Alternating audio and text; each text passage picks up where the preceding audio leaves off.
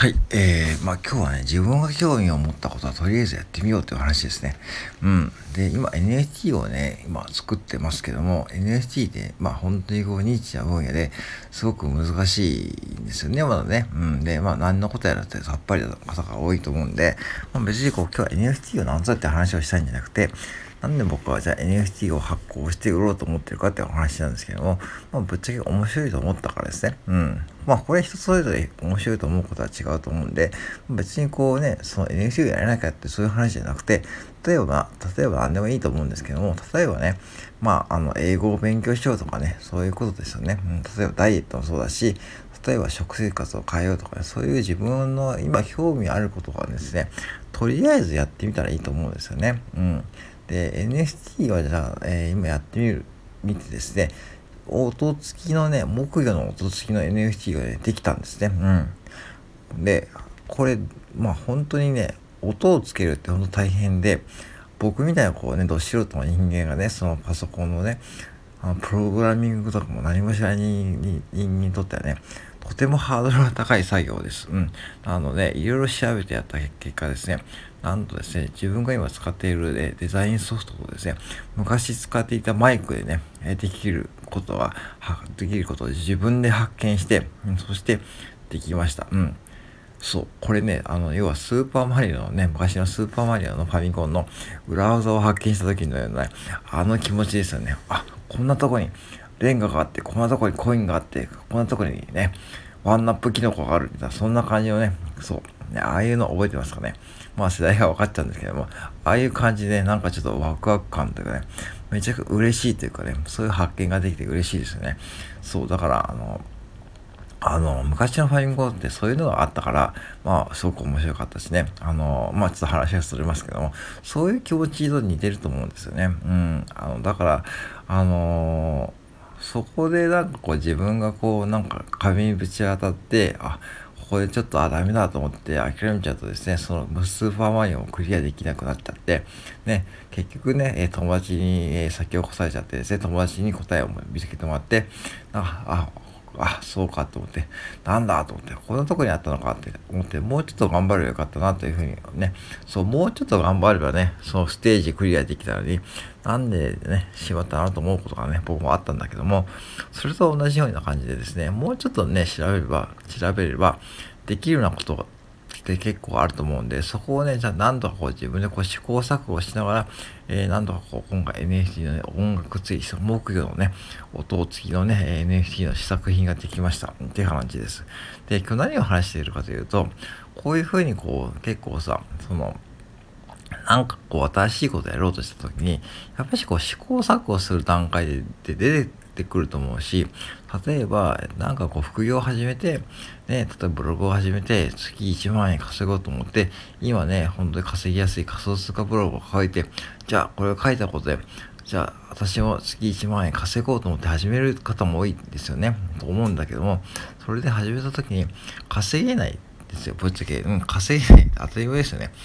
稼げないから、あ、じゃあもうやめようと思ってやめちゃうんじゃなくて、なんかこうね、もうちょっと、うん、工夫とかね、その、例えば自分のこう、ブログの書き方とかね、勉強したりね、そういうことを調べていくうちに、多分その作業をするだけで、かなりこう、自分のこう、知識レベルとか上がっていくと思うんですね。だから、結果にとらわれすぎというか、あの、なんだろうな、世間ってそういうことが多いじゃないですか本屋さん行っても。さあ、月5万円稼げる副業とかさ、その数字でタイトルを歌ってる本ってやっぱり惹かれると思うんだけども、そういうのに騙されちゃうと、その要は結局それで期待値が、期待とその実際のこうギャップが大きすぎて、実際その学ぶことをやめてしまうってことが多いですよね。だからこう、なんかこうね、その裏にあるのはこう自分で試行錯誤するのが当たり前っていうことをやっぱしね、前提として置いてこないと、なんかこうすぐにこうインスタントにこう、ね、結果を求めすぎて、そういう本屋さんに走って、そういう本を見つけて、あ、読んで、あ、自分もこれできると思ってね、やってみてもね、あ、やっぱできないと思ってやめてしまうってことがね、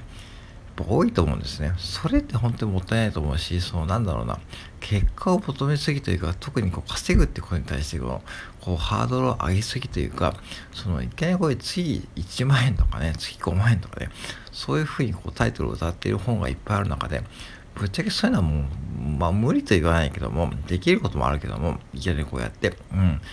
まあ大概できませんよねって話です。で、その、じゃあなんで iPhone が売れるかというと、やっぱりこう皆さん期待するからですよね。期待して、あ、自分もこれ読んだらできそうかなと思って期待して、買って、そして、ね、買って読むだけじゃダメだしね。うん、だからなんだろう。そこを読書の落とし穴というか、その、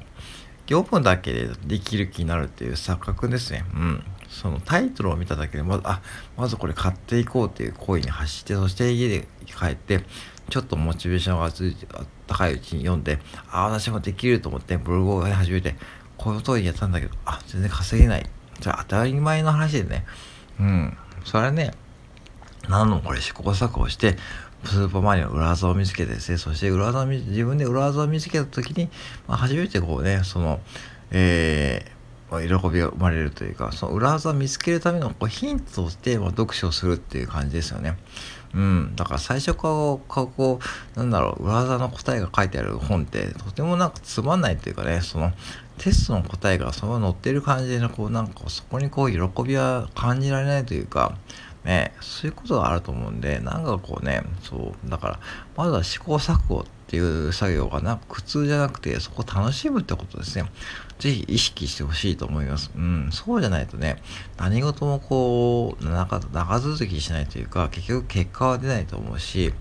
で、僕は1個目のね、NFT 去年の年末に発行してですね、実はこれ7点、7個売れ売れました。売れたんですけども、まあ最初その時もですね、どうやって NFT を出したらいいかと全くわかんなくて、まあいろんなこうサイトとか見て勉強して、そして実際手を動かしてやってみて、まあそしたらね、ちゃんとこう、そして Twitter とかですごく宣伝したらね、まあコミュニティの方々が買ってくれたってわけですね。そしてまあ2000円ぐらいですね、収益出たんですけども、そういうことですよね。だから結局、だから結局自分でやるのは結局自分だし、やり方なんでやる、あるけども、結局、そこのやり方をですね、自分で汲み取ってやっていって、そこでまあ自分で工夫して、最終的にこう、やっていくっていう作業がやっぱりつきものなんで、なんかこうね、最近本当なんかそういうこうなんか情報というのに惑わされすぎな方が多いから多分情報商材とかねああいう詐欺に引っかかってしまう方が多いと思うんでまあそうじゃなくてその裏にあるのはあの結果を出されてる方っていうのは結果かなり必ず努力してますし必ず試行錯誤してるんでそこをね履き違えちゃうとなんかこうねいきなりこう素人さんがこう手を出した時に多分やめてしまう方がいると思うんですね。だからやめてしまう方が多いってことは逆に続けてるだけでもチャンスが生まれるってことなんで僕はだからスタンド編をねこうやってコツコツ毎日続けてるわけでございます。そうしたらねだんだんこううんまあ昨日もね、あの、実はメンバーシップ、有料配信を買ってくださった方がいて、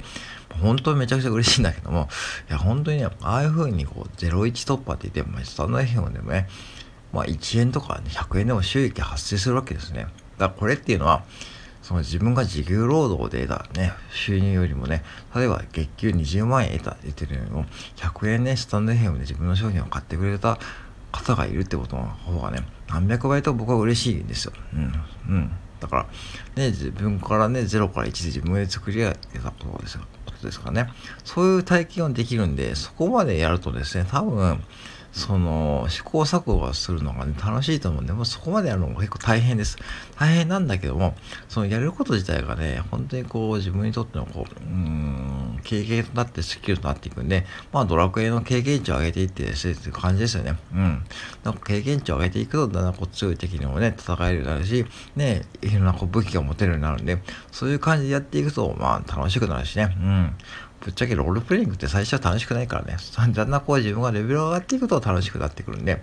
そういう風に感じていくとですね、結局ロールプレイングゲームとかね、スーパーマリオと一緒で、まあそういう風にこうやっていくうちに、こうだんだんこう自分がレベルアップして、結局ね、ステージクリアでね、そのゲームがクリアできるという、そんな感じでやっていくと。だからゲーム感覚を取り入れながら、やっていって、そして試行錯誤しながらやっていって、そしてまあね、まあ結果が出なきゃね、また考えて結果が出たらね、出た、まあ喜んでた感じで、まあその繰り返しでいいんじゃないかな。